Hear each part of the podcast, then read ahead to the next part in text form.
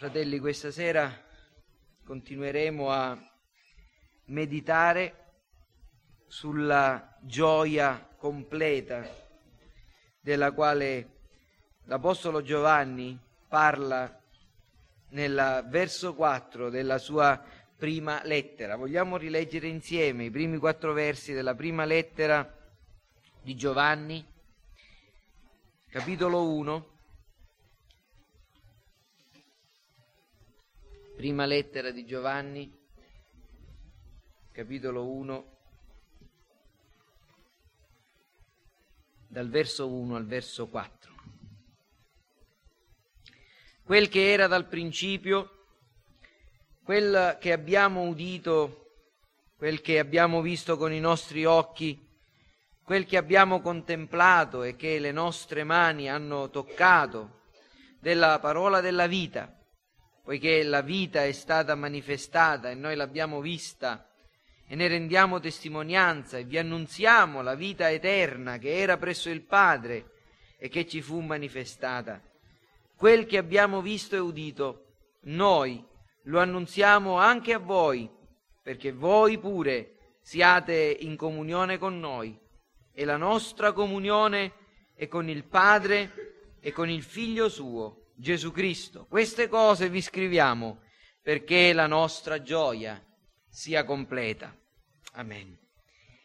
Quindi ricorderete, stamattina abbiamo parlato, abbiamo cominciato a parlare della gioia e della gioia cristiana. Abbiamo visto come gioire è un'esigenza umana. Dio si rallegra Dio gioisce, Dio si diletta in molte cose. Un eh, autore che è molto caro, contemporaneo a me e al fratello Andrea, John Piper, ha investigato eh, profondamente questa, eh, il tema della gioia di Dio. Dio si diletta nella, nell'essere Dio, Dio si diletta nel suo figlio. Questo è il mio diletto figlio nel quale mi sono compiaciuto. Dio si diletta nelle sue opere, Dio si diletta nell'elezione, Dio si diletta in tutto quello che fa, nella fama del suo nome. Dio gioisce e così ha creato degli uomini, degli esseri capaci di gioire insieme a Lui. Gli angeli gioiscono e si rallegrano. Vi ricordate quando Gesù dice che per un peccatore che si ravvede c'è festa nel cielo presso gli angeli di Dio e gli angeli si rallegrarono nella creazione. Gli uomini quindi sono anche capaci di rallegrarsi, anzi abbiamo visto stamattina come la, il desiderio di rallegrarsi, di gioire, di essere felici è qualcosa che è intrinsecamente presente ad ogni essere umano. Abbiamo visto anche che generalmente su questo tema gli uomini commettono degli errori e la maggior parte degli uomini vivono per soddisfare i propri bisogni, per essere gioiosi come fine ultimo della propria esistenza e molti credono che Dio esista per soddisfare la necessità dell'uomo di essere felice.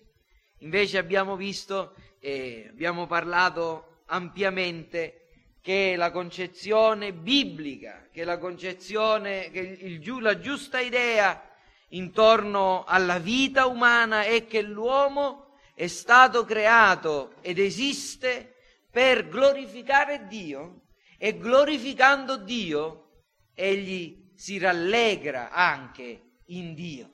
La gioia è quindi il risultato nostra, del nostro vivere per il Signore, della nostra vita spesa per la gloria di Dio. E poi abbiamo parlato anche della realtà della gioia cristiana. In un mondo come questo, con i problemi che abbiamo, con le difficoltà che dobbiamo incontrare, con le persecuzioni, con le lotte, è possibile essere gioiosi? È possibile essere allegri? La risposta è sì, è possibile rallegrarsi in un mondo che giace nel maligno, in un mondo ottenebrato, in un mondo che si oppone a noi in, in, mezzo a grandi lotte, in mezzo a persecuzioni, in mezzo a difficoltà, possiamo rallegrarci e la gioia è stata sempre conosciuta e sperimentata dalla Chiesa nei tempi di risveglio e dai veri cristiani in ogni tempo, in gradi diversi, ma comunque sempre stata sperimentata. Questa sera, eh, dopo aver visto quindi che questa gioia è possibile ed è anche sperimentata, e che questa gioia è presente e allo stesso tempo è futura, cioè la godiamo già e la aspettiamo ancora, dobbiamo rispondere ad altre due domande. E la prima è questa.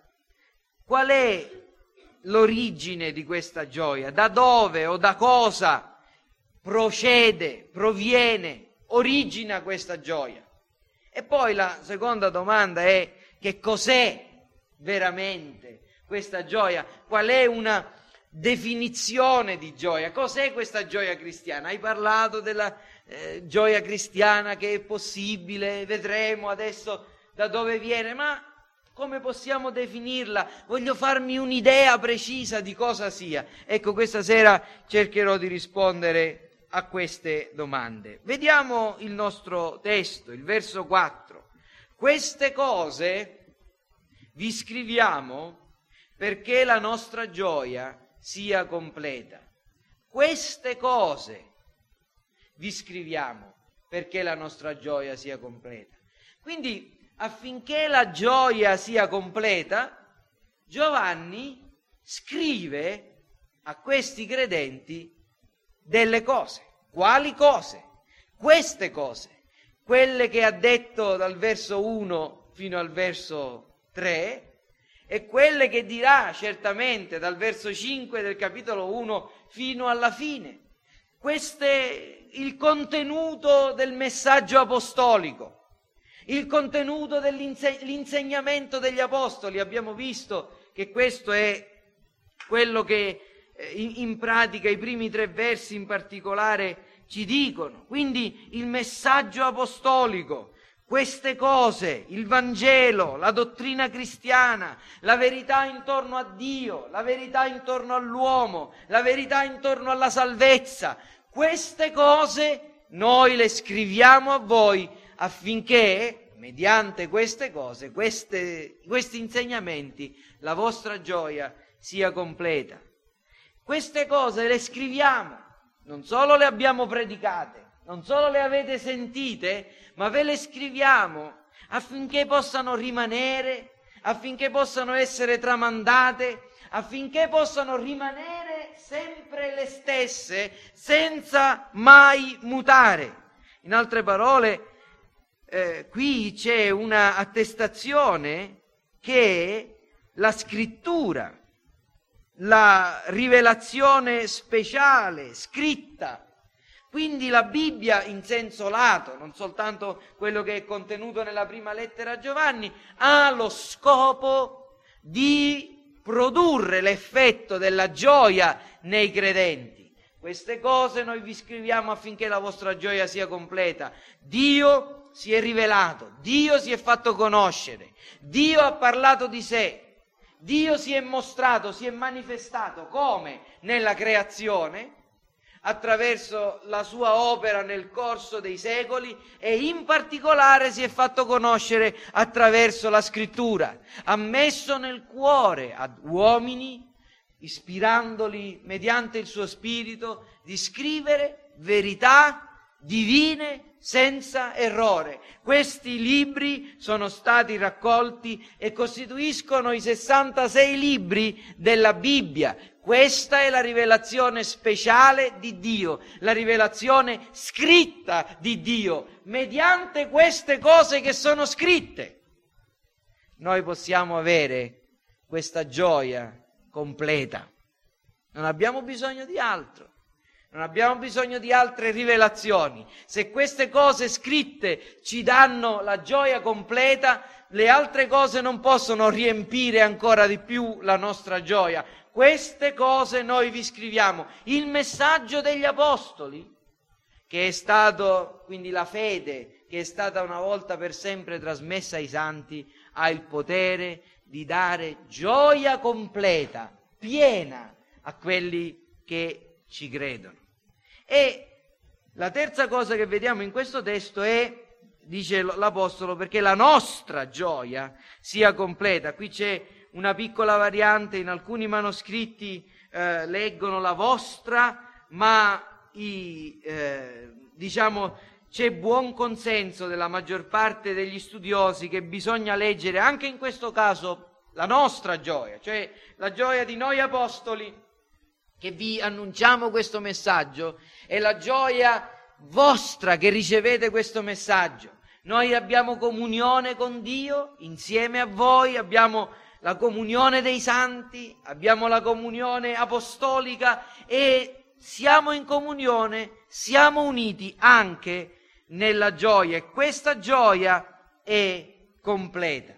Allora, che cosa possiamo imparare da queste cose? Prima di tutto vediamo che l'origine della gioia dei cristiani è la scrittura ispirata, la parola di Dio. Noi non possiamo trovare gioia vera, autentica, piena, completa, se non nella Bibbia. Questo libro ci è stato dato da Dio affinché la nostra gioia sia completa. E la scrittura, la scrittura ispirata. Nel, nell'epistola di Paolo ai Romani, il, appunto l'Apostolo Paolo scrive, eh, Romani capitolo 15 al verso 4, poiché tutto ciò fu scritto nel passato, tutto ciò che fu scritto nel passato, fu scritto per la nostra istruzione, affinché mediante la pazienza e la consolazione che ci provengono dalle scritture, noi conserviamo la speranza. Attraverso la pazienza e la consolazione che ci vengono dalle scritture, noi conserviamo la speranza. Vedete fratelli, non possiamo trovare vero conforto, non possiamo trovare vera guida, non possiamo trovare vera consolazione se non nella scrittura. Questa è la rocca ferma sulla quale noi vogliamo posare i nostri passi. La, la Bibbia è degna di fede, pienamente, deve essere creduta completamente. Vedete, voi potreste dubitare sulle cose che vi dico io, potreste dubitare sulle, sulle cose che sentite dire, magari della migliore, la migliore persona, la più intelligente, ma noi non potremo mai dubitare delle cose che sono scritte in questo libro, perché questa è la verità divina, senza errore. E impariamo, fratelli, a essere, a diffidare sanamente delle parole degli uomini e impariamo a confidare pienamente nella parola di Dio. Quanta gente viene sballottata di qua e di là dalle parole degli uomini, perfino di quegli uomini che pretendono di essere ispirati dallo Spirito Santo. Così dice il Signore, mentre il Signore non ha detto nulla. Ma quando apriamo questo libro noi possiamo essere certi che così ha detto il Signore e che quello che è scritto qui non passa mai, è sempre, è sempre, è sempre vero.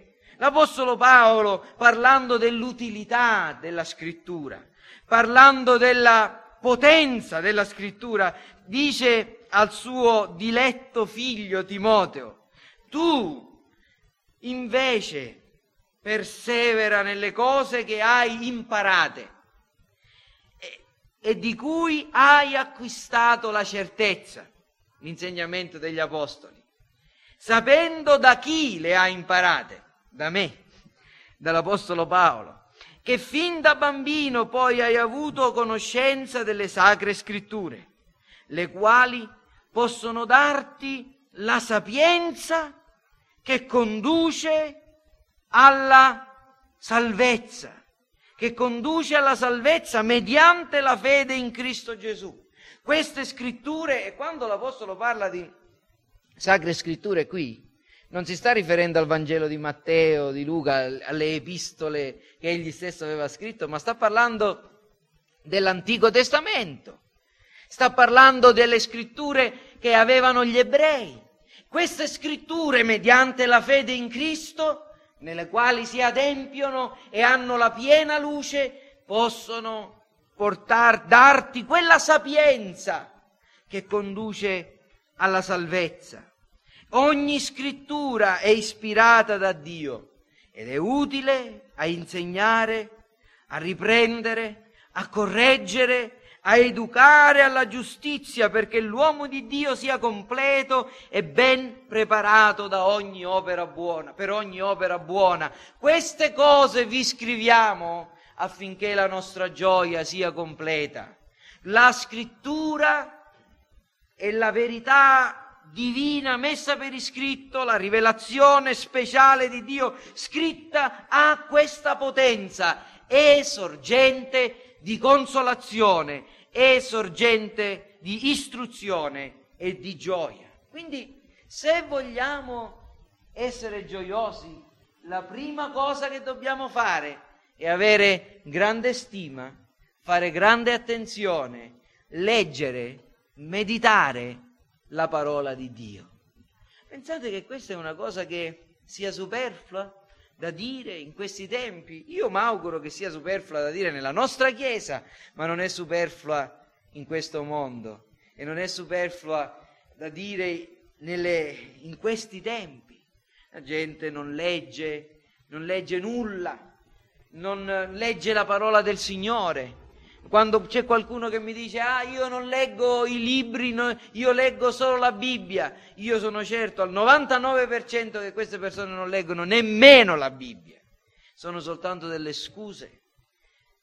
Magari passano delle ore davanti alla televisione, magari passano delle ore a fare cose inutili e non dedicano 20 minuti, mezz'ora al giorno alla lettura e alla meditazione della scrittura. Gli uomini che non hanno fatto un buon deposito della parola di Dio nel loro cuore saranno sempre miserabili, saranno sempre sballottati di qua e di là, saranno sempre eh, come delle onde del mare, giù, su e giù, non avranno radice, non avranno forza. L'uomo che non comprende la parola di Dio e che non la deposita nel suo cuore sarà un uomo senza forza, sarà un uomo senza gioia. L'origine della gioia è la scrittura ispirata, ma non solo. La gioia dei cristiani deriva dalla conoscenza, tenetevi forte, della teologia cristiana e della fede nella verità. Che cosa dice Giovanni nei versi precedenti al verso 4? Che cosa dice Giovanni nei versi successivi al verso 4? Cosa dice? Siate gioiosi, siate allegri, alleluia o cose di questo genere? No, insegna delle possenti e forti e ponderose verità teologiche. Giovanni parla della persona di Cristo, parla dell'incarnazione, parla del peccato, continuate a leggere dopo, parla della propiziazione, parla della rigenerazione, parla dell'adozione, della santificazione, della glorificazione, del giudizio, degli eventi futuri, del diavolo, delle prove interiori della fede, del modo in cui possiamo riconoscere gli anticristi e di molte altre, altre dottrine. Leggete la prima Giovanni, troverete tutte queste dottrine bibliche trattate in un modo profondo, verità teologica.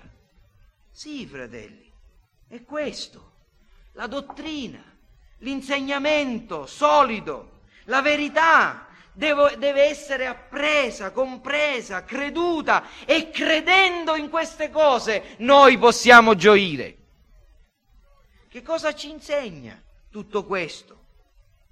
Ci insegna che la gioia cristiana non è gioia mistica. Quante volte, quante volte ho sentito dire questa cosa? Non so se l'avete sentita anche voi. Sono entrato in questo luogo e appena sono entrato ho sentito la gioia. È successo, io, io penso, sapete, se, se, se prendete una persona che gradisce l'arte e la portate dentro una di quelle cattedrali cattoliche eh, dove piene di bei dipinti, entrano lì dentro e sentono la gioia. Ma non ha niente a che vedere quella gioia con la gioia del Signore. Vedete, la gioia divina non è un pacco che ci arriva come che so, quando eravamo militari arrivavano i gavettoni, sapete, l'acqua che ti arriva addosso senza sapere da dove sta venendo. La gioia di cristiana, la gioia di Cristo è qualcosa che deve sempre passare attraverso il nostro intelletto.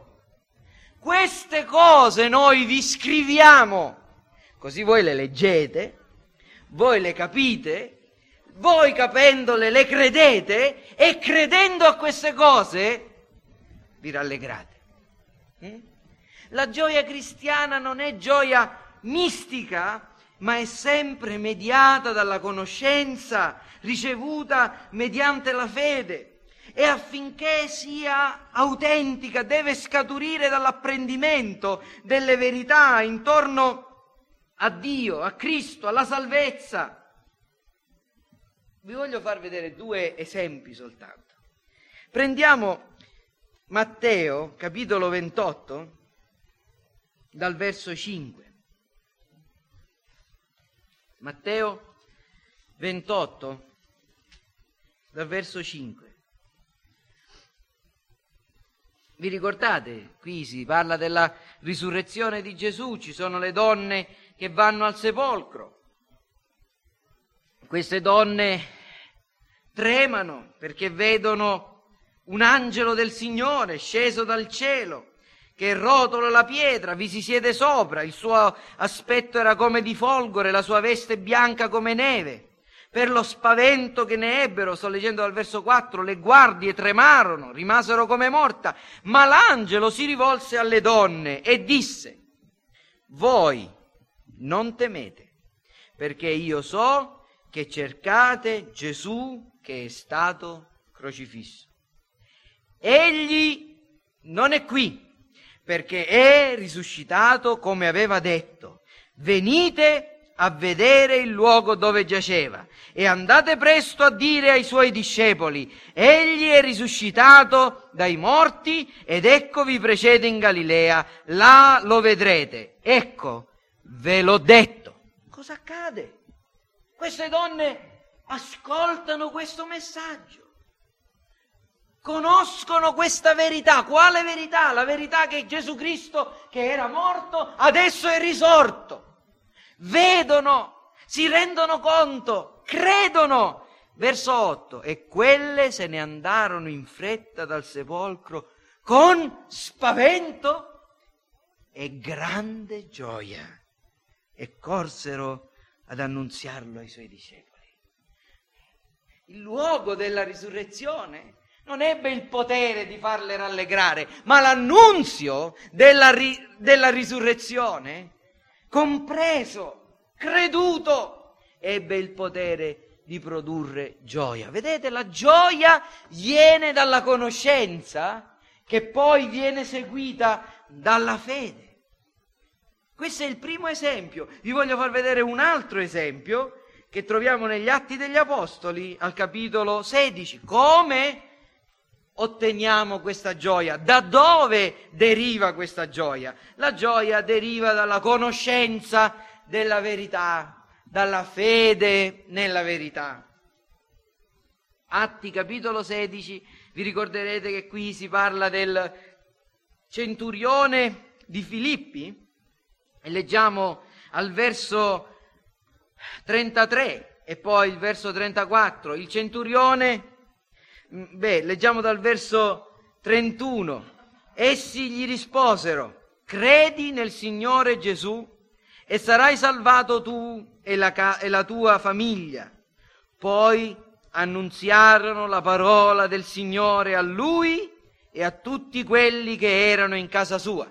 Molte volte si pensa che questo centurione fu convertito semplicemente da queste parole. Credi nel Signore Gesù. Ma chi è questo Signore Gesù? Perché io ci possa credere. Infatti il messaggio di, di, Paolo e di Sila non fu semplicemente credi nel Signore Gesù, ma gli dissero questo che era il testo della loro predica, credi nel Signore Gesù e sarai salvato tu e la tua famiglia, e poi predicarono non so quanto, un'ora, due, tre, non lo so quanto predicavano, ma in ogni caso poi annunziarono la parola del Signore a lui e a tutti quelli che erano in casa. Ed egli li prese con sé in quella stessa ora della notte, lavò loro le piaghe e subito fu battezzato lui con tutti i suoi, poi li fece salire in casa sua, apparecchiò loro la tavola e si rallegrava letteralmente giubilava, esultava con tutta la sua famiglia perché aveva creduto in Dio. Aveva capito, gli era stato annunciato qualcosa, il messaggio degli apostoli, aveva fatto l'esperienza della fede e questo aveva prodotto nel suo cuore la gioia. Quindi da cosa deriva la gioia? Noi troviamo l'origine della gioia nelle scritture, quindi nella verità, nella verità della, nella dottrina cristiana creduta, ma ancora, fratelli, la gioia dei cristiani deriva dall'esperienza e dalla pratica della verità. La gioia vera. Sapete che c'è anche una gioia che non è vera? Come c'è una fede che è temporanea, c'è una gioia che è temporanea. Vi ricordate la parabola che il Signore Gesù eh, raccontò a proposito dei vari tipi di terreno e del seme che cade su vari tipi di terreno? A un certo punto egli parla di un terreno roccioso e dice, leggo dal Vangelo di Matteo capitolo 13, il verso 20, quello che ha ricevuto il seme in luoghi rocciosi è colui che ode la parola e subito la riceve come? La riceve con gioia. Però non ha radice in sé ed è di corta durata. E quando giunge la tribolazione o la persecuzione a motivo della parola, è subito sviato. Che cosa sta dicendo qui il Signore? Ci sta dicendo che la gioia cristiana è molto più che l'infatuaz- dell'infatuazione di un momento. È un sentimento maturo. La gioia vera, la gioia cristiana non è quella cosa che, quell'amore a prima vista, ma è un sentimento che ha dovuto attraversare molte prove, che ha dovuto resistere a molte tentazioni, che è stato vagliato dettagliatamente e ha superato l'esame. Quella è la gioia cristiana, la gioia vera. Vedete, c'è un, un, un sentimento, un, un'emozione che può sembrare gioia, ma che non lo è. Come c'è la fede falsa, la fede dei demoni, così c'è la gioia falsa.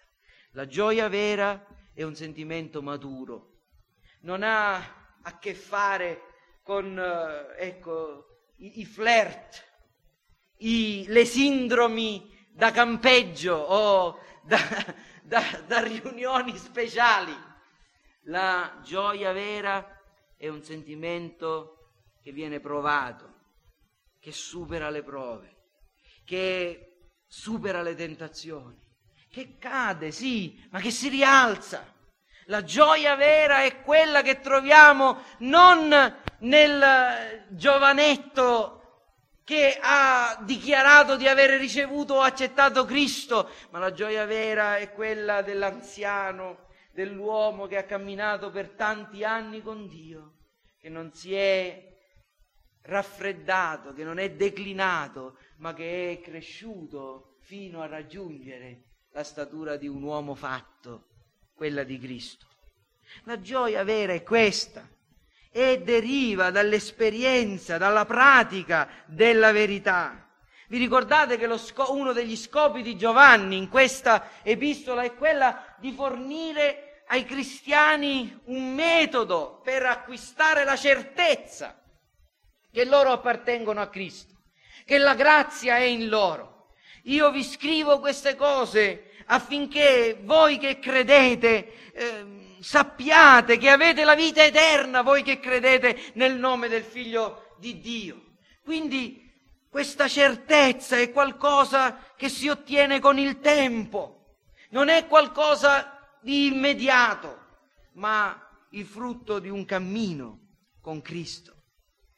Ecco, voglio farvi vedere ancora qualcosa, voglio farvi considerare le parole di Cristo che sono riportate in Giovanni al capitolo 15, per farvi osservare che questa gioia è quella dell'esperienza, dell'esperienza cristiana. Non è qualcosa che è immediato, ma una conquista. Il frutto dello Spirito è amore, gioia o allegrezza. E questa gioia della quale parliamo è il frutto dello Spirito. E come l'amore cresce, così la gioia cresce nel vero cristiano. Ecco, guardate insieme a me in Giovanni capitolo 15, vi leggo dal verso 9 al verso 11. Come il Padre mi ha amato, così anch'io ho amato voi. Dimorate nel mio amore. Se osservate i miei comandamenti, dimorerete nel mio amore. Come io ho osservato i comandamenti del Padre mio e dimoro nel suo amore. Vi ho detto queste cose affinché la mia gioia dimori in voi e la vostra gioia sia completa. Cosa leggiamo in questi versi? Che la conoscenza, l'ubbidienza e la gioia sono cose profondamente legate. Vi ho detto queste cose affinché la mia gioia dimora in voi. Ve le ho dette, voi le sapete. Ma qui diceva, se osservate i miei comandamenti, dimorerete nel mio amore, come io ho osservato i comandamenti del Padre mio e dimoro nel suo amore. E poi vi ho detto queste cose affinché la mia gioia dimori in voi, la vostra gioia sia completa. Conoscenza della verità, ubbidienza ai comandamenti di Dio e gioia sono cose intimamente legate. Chi conosce i comandamenti di Dio? Ma non ubbidisce ai comandamenti di Dio, pensate che possa avere la gioia? No, no, perché la gioia è qualcosa che è intimamente legata all'ubbidienza. Sapete cosa dicono di noi? Dicono di noi che noi siamo quelli che diciamo, beh, basta che credi in Cristo, fa quello che ti pare, pecca quanto ti pare, tanto sei salvato, no? Noi non crediamo questo. Noi crediamo che Dio ci ha eletti incondizionatamente per essere santi. E vogliamo essere santi perché essere santi è la più grande gioia della nostra vita. Quando siamo gioiosi? Quando pecchiamo? No, quando pecchiamo ci sentiamo male.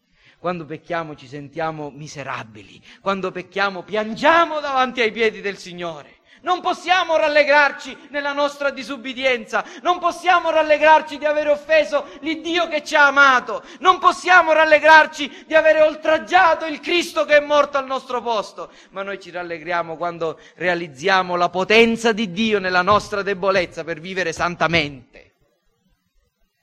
La conoscenza, deve produrre l'ubbidienza e l'ubbidienza diventa gioia. Questa è una cosa. La seconda cosa che vi voglio dire è che Gesù ci insegna un'altra, in un altro senso, che la nostra gioia è collegata alla nostra esperienza cristiana. Prendiamole un, un esempio, un, esempio tra i tanti, la preghiera. Ecco, per pregare come si conviene, fratelli, è importante conoscere la dottrina cristiana della preghiera. Non pensate? Eh, se, pensateci un istante. Io voglio pregare.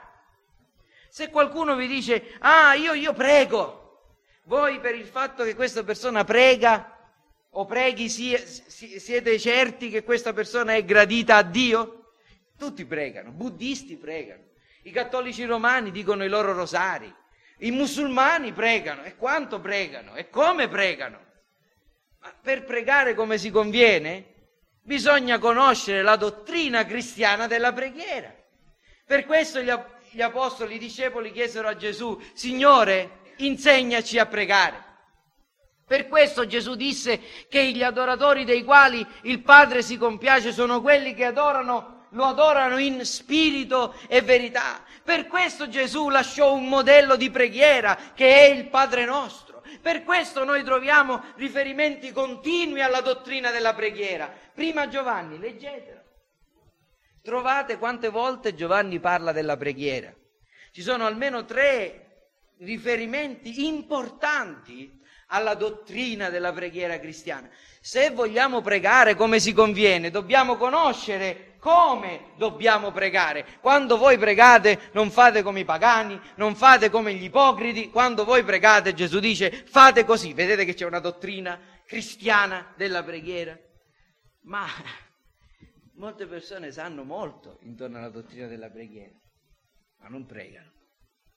E non hanno l'esperienza della vera preghiera e non conoscono la gioia dell'esaudimento della preghiera.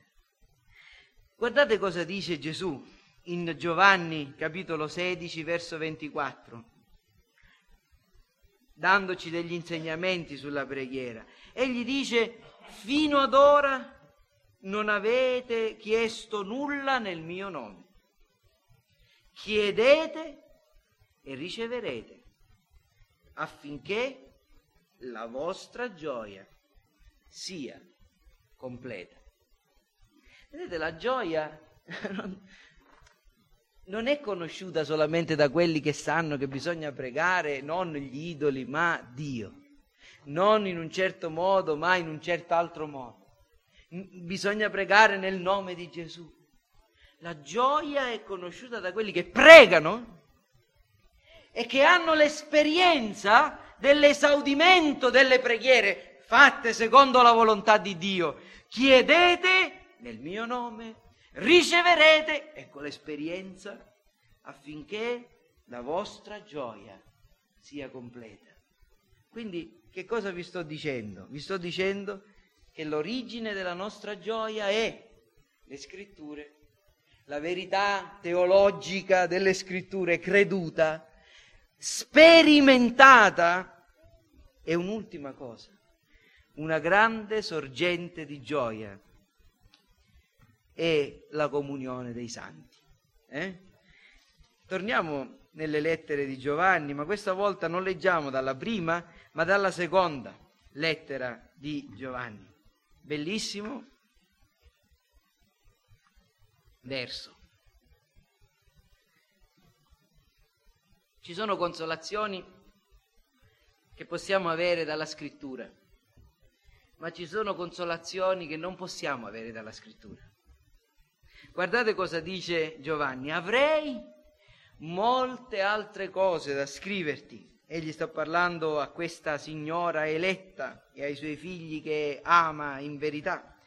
Avrei molte altre cose da scriverti, da scrivervi, ma non ho voluto farlo con carta e inchiostro, perché spero di venire da voi di parlarvi a voce affinché la nostra gioia sia completa.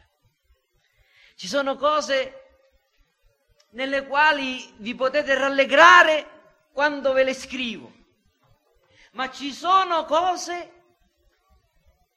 che, avete, che per rallegrarci abbiamo bisogno di vederci a faccia a faccia, di stare insieme.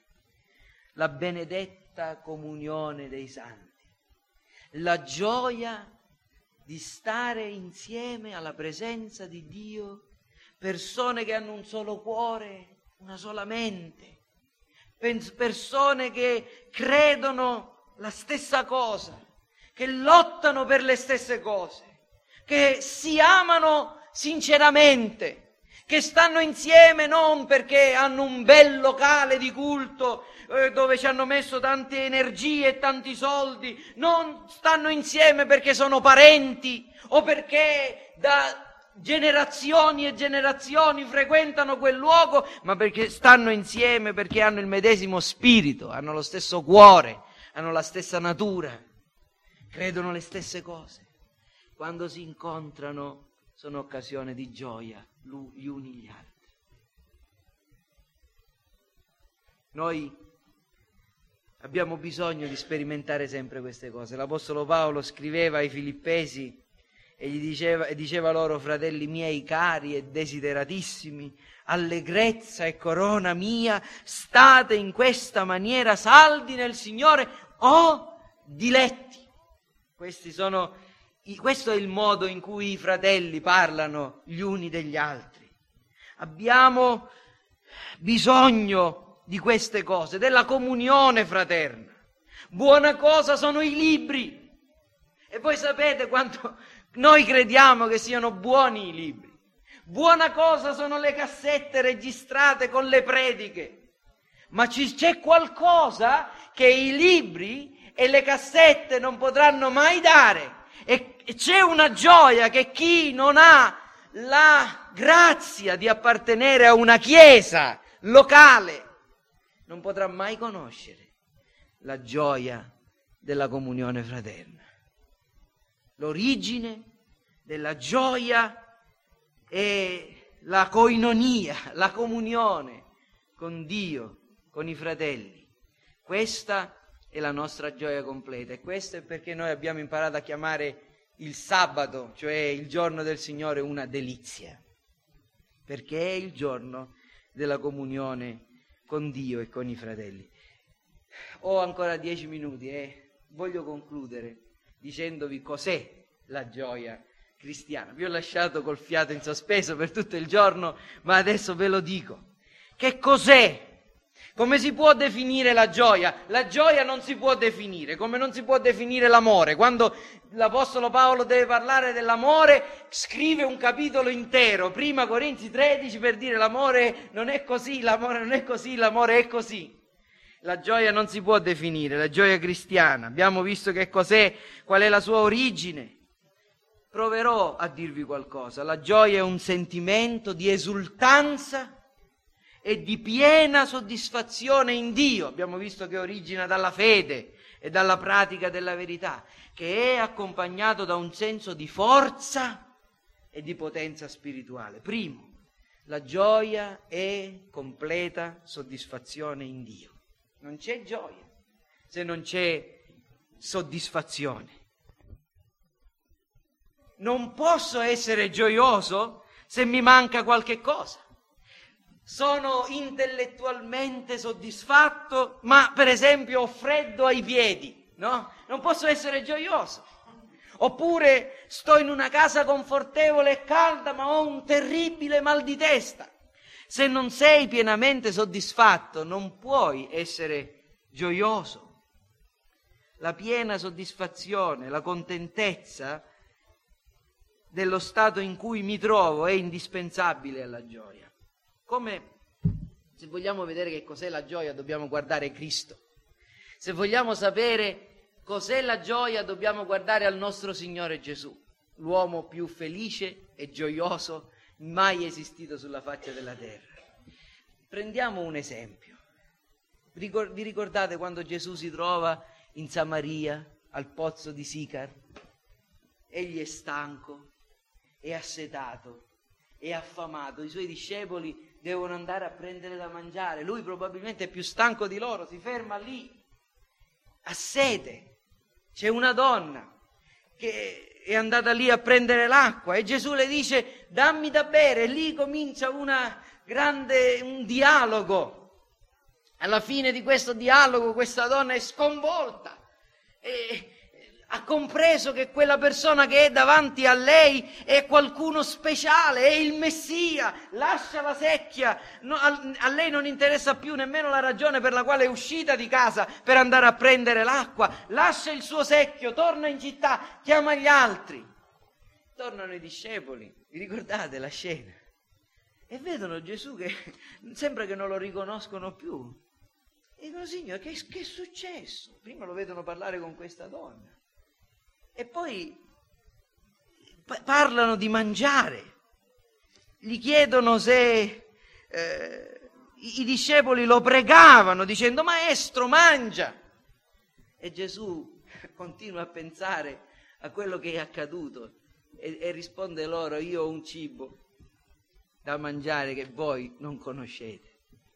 E questi no, non capivano, forse qualcuno gli ha portato da mangiare, come aveva fame, eh, era stanco e Gesù continua e dice il mio cibo è fare la volontà di colui che mi ha mandato e compiere l'opera sua. La soddisfazione completa di Cristo. Egli è uomo perfettamente come noi, stanco, assetato, affamato, ma lo troviamo così rinfrescato, ravvivato da quello che è accaduto con quella donna che non pensa nemmeno più al mangiare il mio cibo, la mia soddisfazione e fare la volontà di colui che mi ha mandato. Piena soddisfazione. Chi ho io in cielo fuori di te? E sulla terra non desidero altro che te.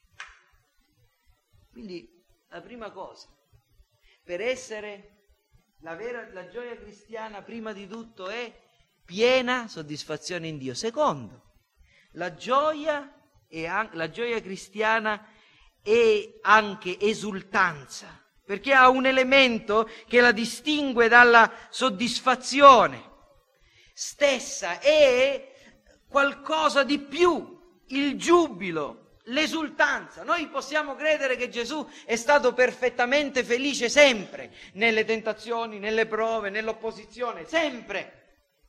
Ma leggiamo di Cristo che ci furono occasioni in cui egli esultò, giubilò per lo Spirito Santo.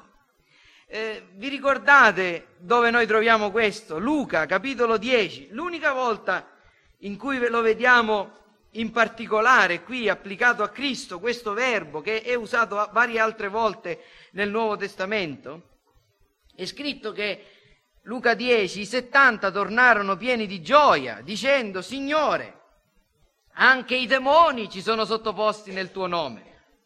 Ed egli disse loro, io vedevo Satana cadere dal cielo come folgore.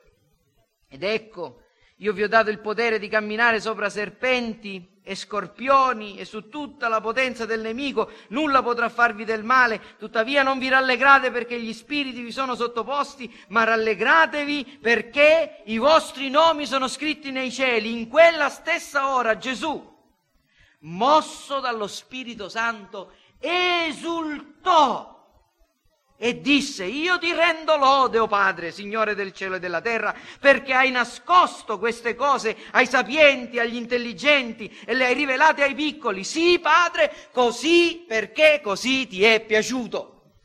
Qui Gesù sta considerando la verità dell'elezione sovrana di Dio ed esulta. Sapete che il, il verbo usato qui, per, che è tradotto esultare, è un verbo greco che significa, che è, che è composto da due parole. Una parola significa molto e un'altra parola è un verbo che esprime lo zampillare dell'acqua. Avete presente una fontana che sgorga e zampilla? Molto. E qui è, è scritto proprio in questo modo per esprimere il sentimento di Gesù qualcosa che zampilla, che sgorga, esulta molto, dicendo e considerando la verità dell'elezione sovrana di Dio. Ecco che cos'è la gioia cristiana, ha un elemento di esultanza, è lo stesso verbo che noi troviamo qui che troviamo in Giovanni 4:14 dove si parla di una sorgente che scaturisce, che esulta, che eh, zampilla a vita eterna, è il medesimo che si trova in, Giovanni, in Matteo 5. I bambini lo sanno, è il, delle, il primo capitolo del Sermone sul Monte ed è il, il capitolo delle beatitudini. Beati voi quando vi insulteranno vi perseguiteranno e mentendo diranno contro di voi ogni sorta di male per causa mia. Verso 12, rallegratevi e giubilate o esultate, zampillate di gioia, perché il vostro premio è grande nei cieli. La gioia cristiana ha questo elemento dell'esultanza e finisco. La gioia cristiana è un sentimento di forza, e di potenza. La gioia cristiana rende veramente coraggiosi, forti coloro che la possiedono. Non può essere sconfitta nemmeno dall'opposizione più fiera, più grave. Vi ricordate dei discepoli, degli apostoli, battuti? Gli impongono di non parlare più nel nome del Signore, ma non si spaventano, non si scoraggiano, rispondono dite voi se è più giusto ubbidire a Dio o ubbidire agli uomini. Vengono battuti e se ne tornano rallegrandosi di essere stati reputati degni di soffrire per Cristo. Ricordatevi di Paolo e Sila in prigione a Filippi. Li gettano nella più profonda delle prigioni. Cosa fanno? Con le, con le spalle piagate, con i piedi e le mani nei ceppi, essi cantano, lodano Dio, si rallegrano nel Signore. Pensate a Paolo, per anni in carcere, e poi arriva a Roma, nel carcere mamertino, e da lì scrive un'epistola ai filippesi e dice rallegratevi continuamente nel Signore, ve lo dico di nuovo, rallegratevi. Questa è la gioia cristiana. Non può essere vinta. La gioia del Signore è la nostra forza. La gioia di Dio è potenza. Perché i cristiani oggi sono così deboli? Perché sono così miserabili? Perfino quelli che dicono di avere ricevuto la potenza dall'alto sono così incapaci a resistere alle tentazioni, sono così miseri, perché non hanno la vera potenza. La gioia del Signore è la nostra forza. E la gioia deriva dalla fede. E la fede nella verità della scrittura. Quindi Ascoltate come dice, cosa dice Martin Lloyd Jones, c'è solo una cosa che può dare la vera gioia, la contemplazione del Signore Gesù Cristo. Egli soddisfa la mia mente, soddisfa le mie emozioni, soddisfa ogni mio desiderio. Lui e la sua grande salvezza includono tutta la personalità e niente di meno e in Lui io sono completo. La gioia, in altre parole, è la risposta e la reazione dell'anima alla conoscenza del Signore Gesù Cristo. Questa è la gioia cristiana.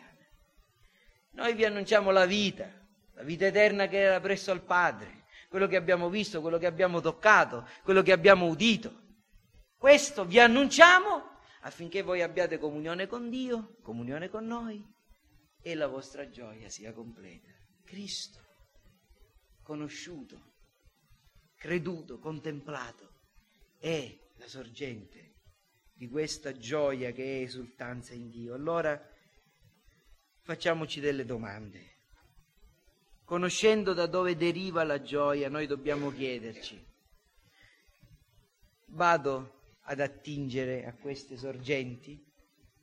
La sorgente della scrittura, la sorgente della dottrina, la sorgente della pratica, dell'ubbidienza, la sorgente della comunione fraterna. Sono i pozzi da dove ogni giorno attingo, ogni volta che ne ho la possibilità. Se non siamo gioiosi, molte volte è perché non andiamo lì ad attingere.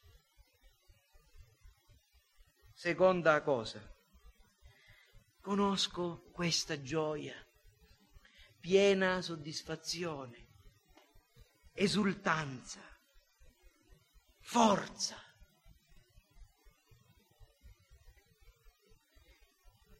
Il Dio vivente, che è la parte e il riposo dei santi, renda le nostre menti carnali talmente spirituali e i nostri cuori terreni talmente celesti in modo da amare Lui e gioire in Lui possa diventare l'opera primaria della nostra vita.